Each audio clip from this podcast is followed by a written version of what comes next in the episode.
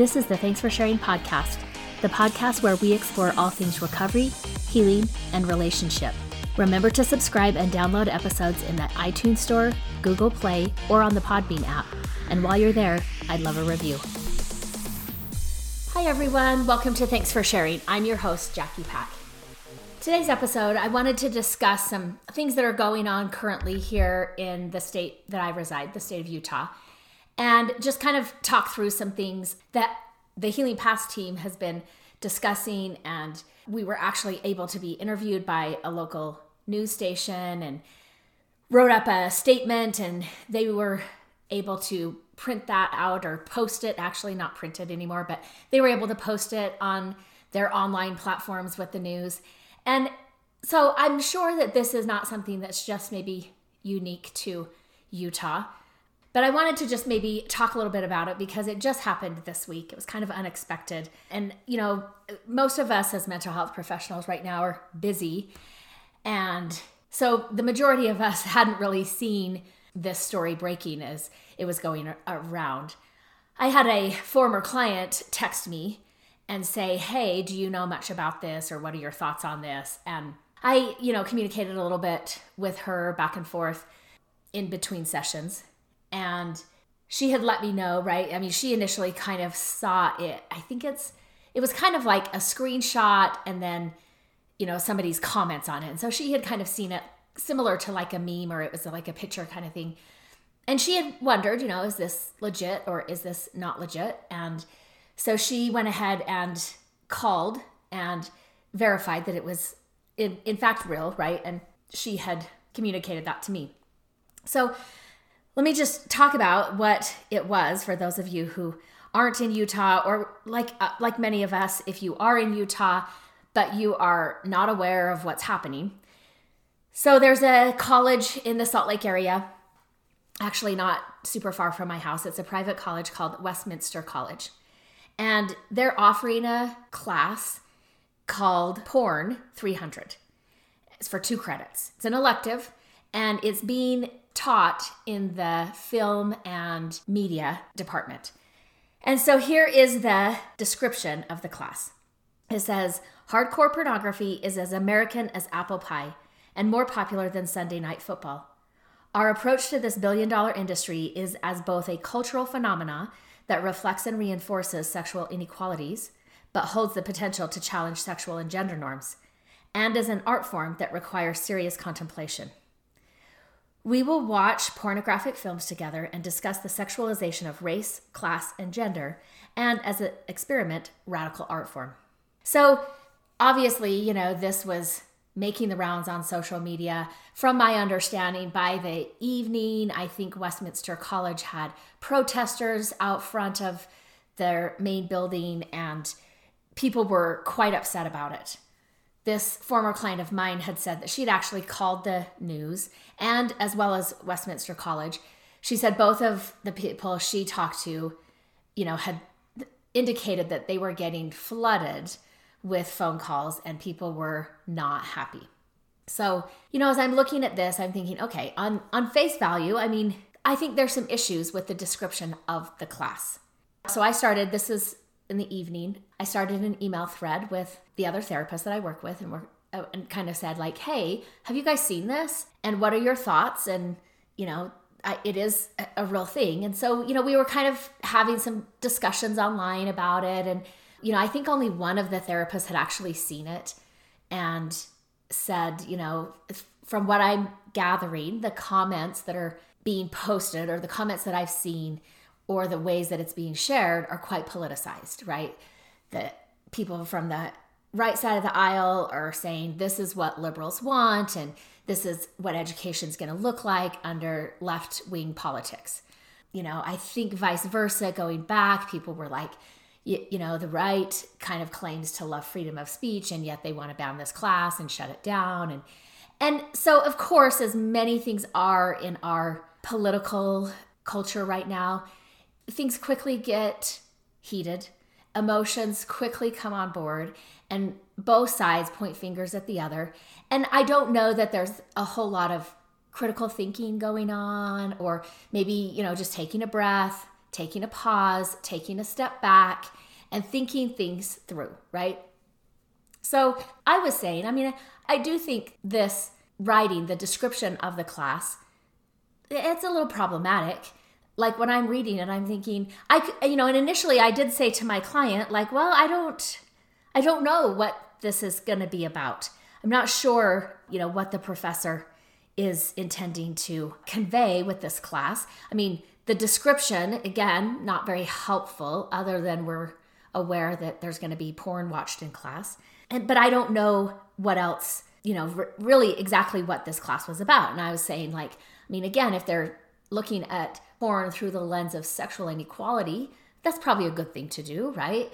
If they're talking about race and gender and how porn represents those two issues, also probably a good thing to look at. But I just don't know, right? I, I don't know from this description if that's actually what they're doing. And so, what I had said to my former client, and this is, you know, this is a client who personally has experience dealing with pornography and sex addiction in her marriage and it broke up her marriage. They've divorced and and so of course that's going to hit a tender spot for her. You know so i said you know i don't exactly know pornographic films. Like what does that mean? And she was saying well they do say hardcore pornography right? I don't know that hardcore pornography is what they were going to be watching. I don't know that.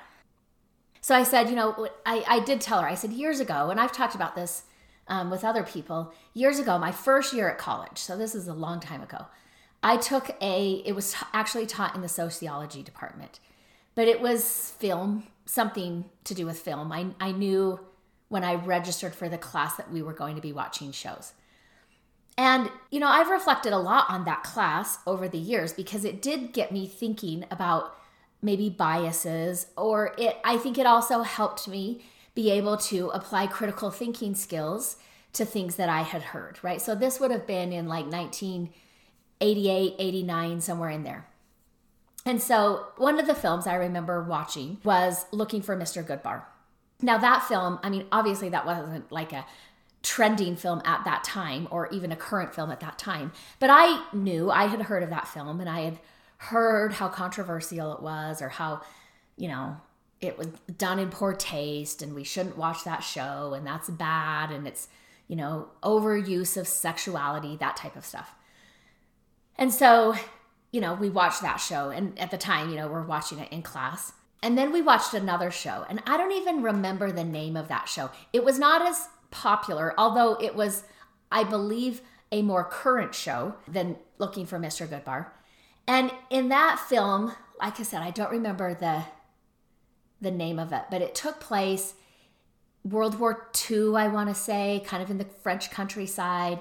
So there's, you know, beautiful cinematography, beautiful scenes in the French countryside. You've got this young woman whose husband is in the army and is away, and she's kind of left at this home taking care of stuff, just kind of living her day in, day out life.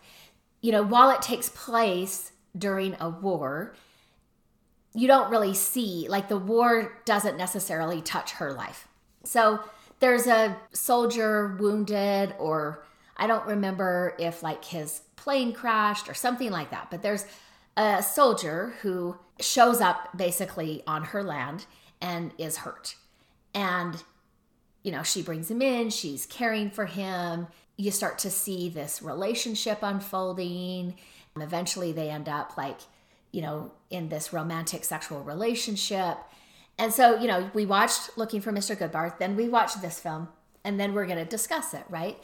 And I remember one of the things that this professor had said was like, when you watched Looking for Mr. Goodbar, how many of you were like, that's the life for me, right? That makes me want to go hang out at bars, have one night stands, and live that life, right? And nobody really in the class raised their hand.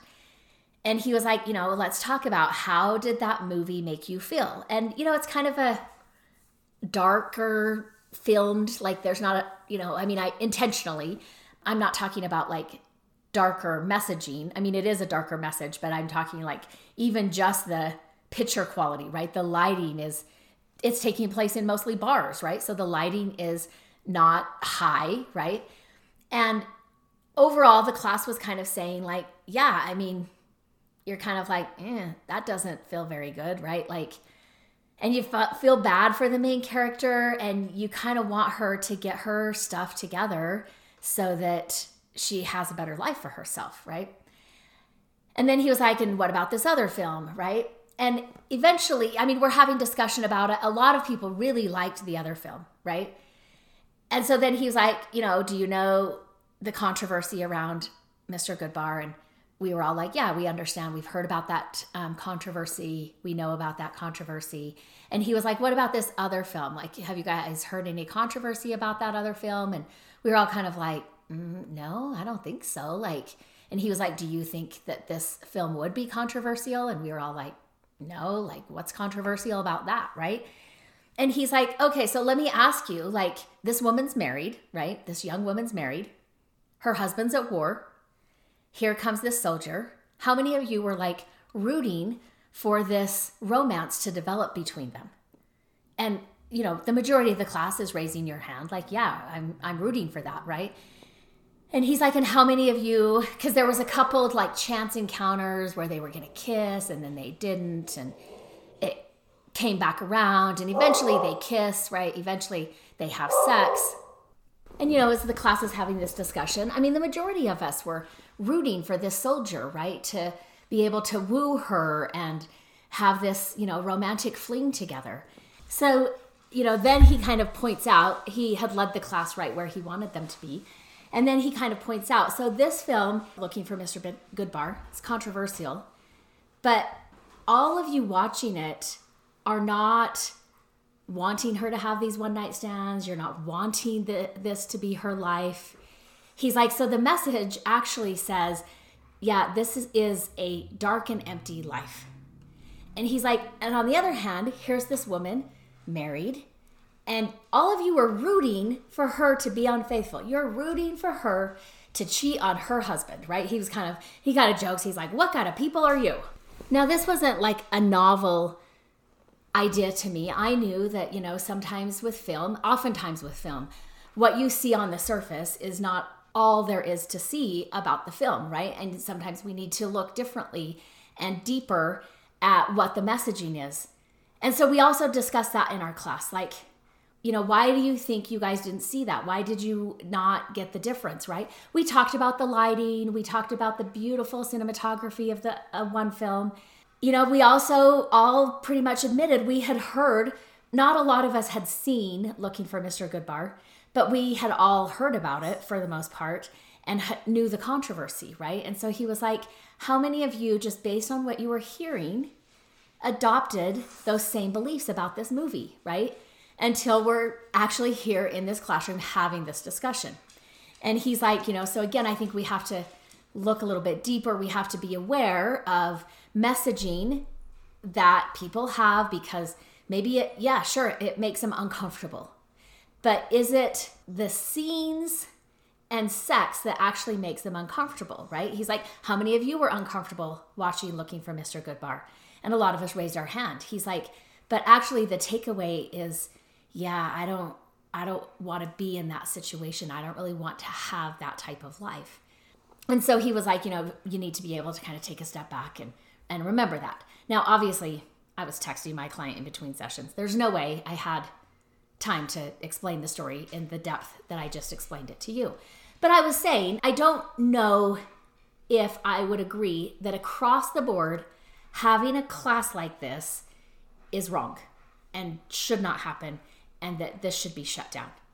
And I had just said, I think we need more information. I think more, you know, I have more questions. And if my questions were answered, I might be able to make a better decision.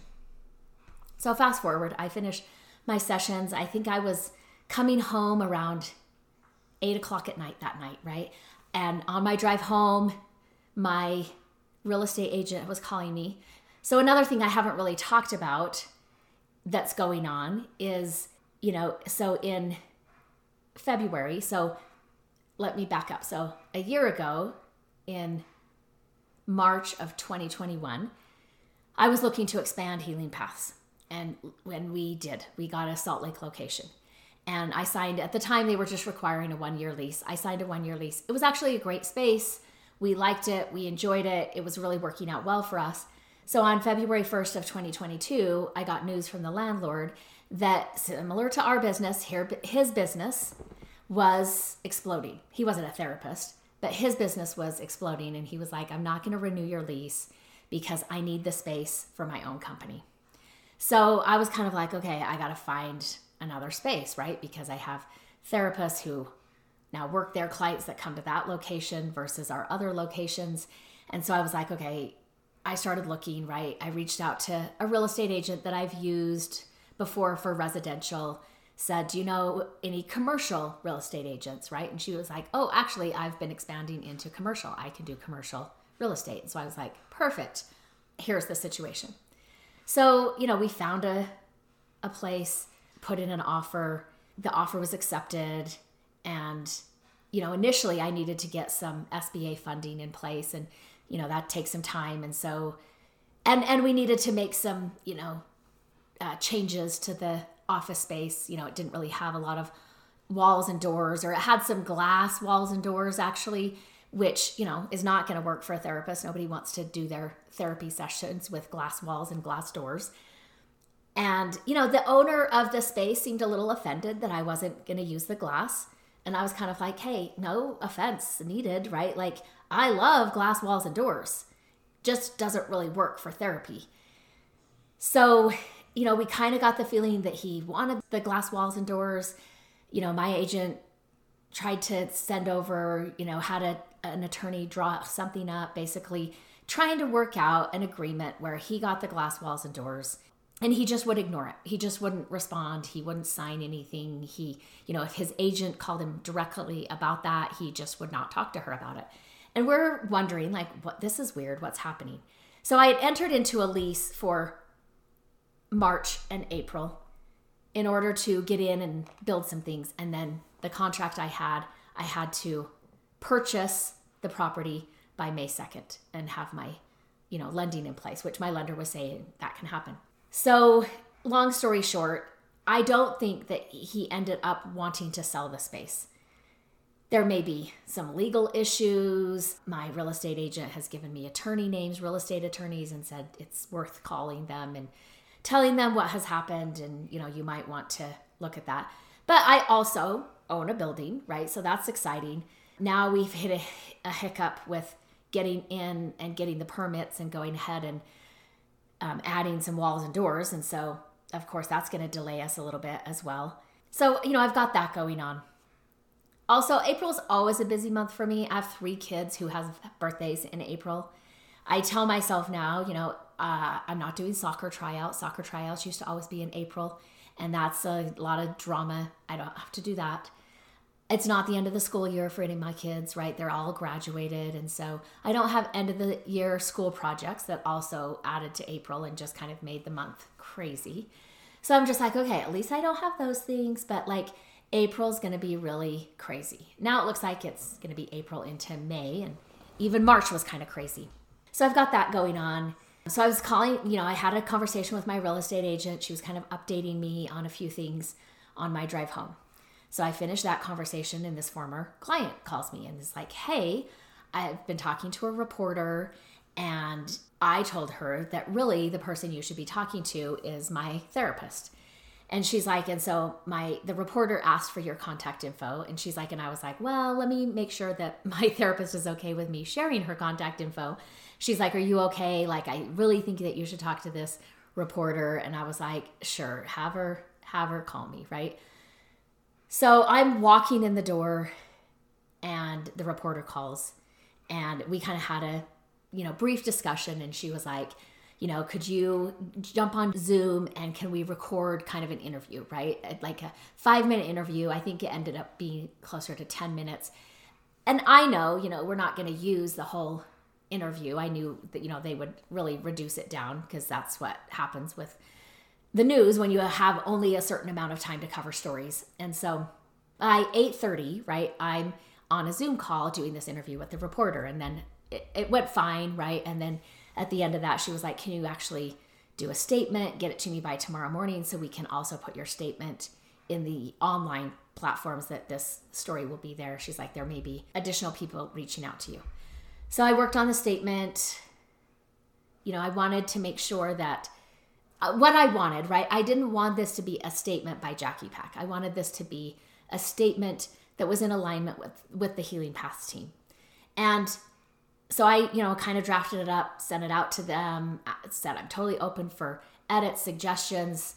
I don't want to put words in your mouth, but I do want this to kind of be a Healing Paths team and not just Jackie Pack. And anyway, we had some discussion around that. It worked out. I sent it to the reporter. This is Thursday morning. I'm at work again. Like get a phone call probably like three or four minutes before I'm walking into my 10 a.m. session. But my 10 a.m. session is sitting in the lobby. And I get a call, I answer it. It's the radio, right? And they're like, hey, can you call in to this radio show and talk about this topic in 30 minutes? And I was like, I, you know, I, I can't, I, I'm going to be in a session and it's not really fair for me to cancel it while he's sitting out in the lobby, right? I didn't say that to them, but I know that. And they were just like, okay, not a problem. We may reach back out. Okay, not a problem. I haven't heard anymore from anybody. So maybe this is over, but I don't know. Maybe, maybe it's not, right? So I just kind of wanted to read the press statement that the Healing Paths team put out and and maybe just talk for a moment about that. So it says, Healing Paths Center Inc is a group of mental health professionals specializing in treating problematic sexual behavior, including pornography addiction, sexual addiction, infidelity, and betrayal trauma. We approach our work with clients from a recovery perspective and work towards healing, sexual health and wellness, healthy intimacy, and meaningful relationships.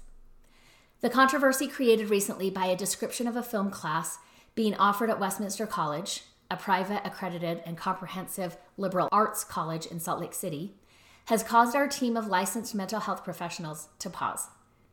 The complexity of the issue raised can be missed as the emotions of this topic surge. This is not a simple issue, even though the shock for many who have read this description can feel that this is a clear cut, right or wrong issue. As we have paused, thought, and discussed this as a team, we also see the potential opportunities for learning and growth that can come from this controversy. Our collective well being is best served when we approach debates and discourse with curiosity, critical thinking, and healthy skepticism of false dichotomies. Pornography is a multi billion dollar industry that has a powerful impact on our culture and communities. There are many classes taught at colleges and universities, especially liberal arts colleges, that explore the impact of pornography on culture, society, individuals, race, and gender. Many of these classes are very effective at creating opportunities for learning and growth. They challenge biases and help students understand the world they live in and are a part of, while also assisting them to approach challenging topics with critical thinking skills. There is a need to start conversations and dialogue about sex and power in the porn industry and its impact on our country. In 2022, with porn readily accessible in America, Critical thinking and the ability to have productive discussions about this powerful industry is important, especially for students majoring in media and film. Unfortunately, the number of sexual assaults on college and university campuses has been rising. The porn industry does have an impact on the rise of this serious and emotionally damaging issue. Will this class help or hurt that number? We don't know. More information is needed, and it is fair to request clarification from Westminster College so that misinformation and fear are not spread. The description appears to have been written with salaciousness and wordplay that creates concerns about who this class will attract and why. While porn is not known for being safe, healthy, or consensual, we hope this class is taught in a manner that contributes to better development of safety, health, and consent and does not escalate these problems. The issues of race, class, gender, and sexual inequalities are sensitive issues. Discussions of these issues do belong in higher education. While we do not agree with censoring the discussion of these sensitive issues, it is imperative that safety nets are created to protect every student enrolled in this class and on the Westminster campus. We hope that this class is approached in a manner that shines a light on the perspective of women and minorities in sex and culture. Our team works every day with individuals, marriages, and families that have been harmed by pornography and problematic sexual behaviors. We also see healing, resilience, repair, and growth for many whose lives were harmed. We know that change happens when we're able to take a step back, pause, listen, get curious, and think critically about an issue. Censorship in educational settings can be a dangerous road, especially in institutions of higher learning like liberal arts colleges. The freedom of thought and speech is imperative to American values and has brought about ingenuity and progress to our society. It is unfortunate that the description written for this class reads more like internet clickbait than academia. And then signed the Healing Paths team. Those were some of the concerns that we had. Like, what happens, right, for a young woman enrolled in this class while she's sitting in the class next to a male in the you know desk next to her who is they're both watching hardcore pornography. Like uh, what happens? What hardcore pornography? How do we determine what pornographic films are going to be used? And do we really need to watch the film in order to have the most productive conversations right? And what happens to that young woman or any young woman in or out of the class when she's leaving the library and walking to her car or leaving class and comes across one of the guys in her class or just any guy that has taken the class. Not that, you know, all of the males in this class are going to be sexual predators, but we also know that porn is not a great avenue for sex education. And because porn doesn't really revolve around healthy sexual consent, many can be confused about what that actually looks like. And they can misinterpret messages that females are sending when they are not actually giving consent and the males misinterpret that. So, again, I think just more questions needed to be answered, more information needed to be given. You know, it is being taught by a female professor. When I found out who the professor was and I looked up, you know, her profile on Westminster College, it sounds like she has a pretty good diverse background and is involved in a lot of organizations here in Utah that I think are good for her to be involved in that might to me look like she's approaching this class in ways that it should be approached to bring about insight, awareness, and kind of understand the role that porn is playing. And are we okay with the role that porn plays in our industry of media and film? So I don't know that, you know, this professor has ill intent. I don't know what will happen, right? Because my understanding was yesterday there were still protests happening at Westminster College. Parents are, you know, kind of up in arms.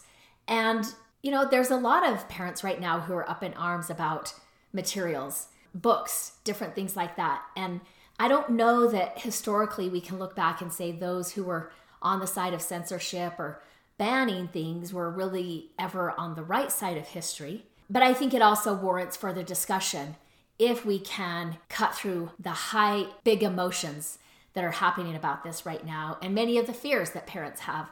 You know, one of the things that I was saying when I was talking to the reporter was that my experience with young adults and even teenagers, older teenagers, right? I've had four of them and their friends. My experience is that they actually want conversations with actual people that you know, for me, it was important for me when I was raising my kids that I could compete and beat out whatever they could do as a Google search. And so we had a lot of discussions around sex and around a lot of other things, right? Because I wanted them to have that experience of having a discussion with somebody who was listening, asking questions, maybe sharing perspective or asking what they thought about things and really just having productive dialogue versus a Google search. But I also think that a lot of parents don't know how to do that. And a lot of parents have a lot of fear around their kids developing sexuality.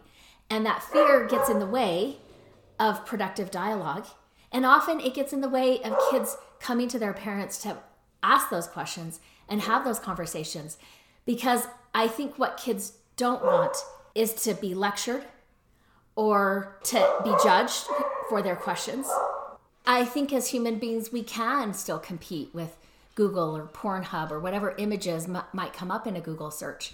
And I think we need to work through our own fears and our own insecurities about having those conversations with our kids. I find that for parents where there's a lot of fear or anxiety around these conversations, they tend to do more lecturing And I just don't know that lecturing are the most productive ways for anybody to learn.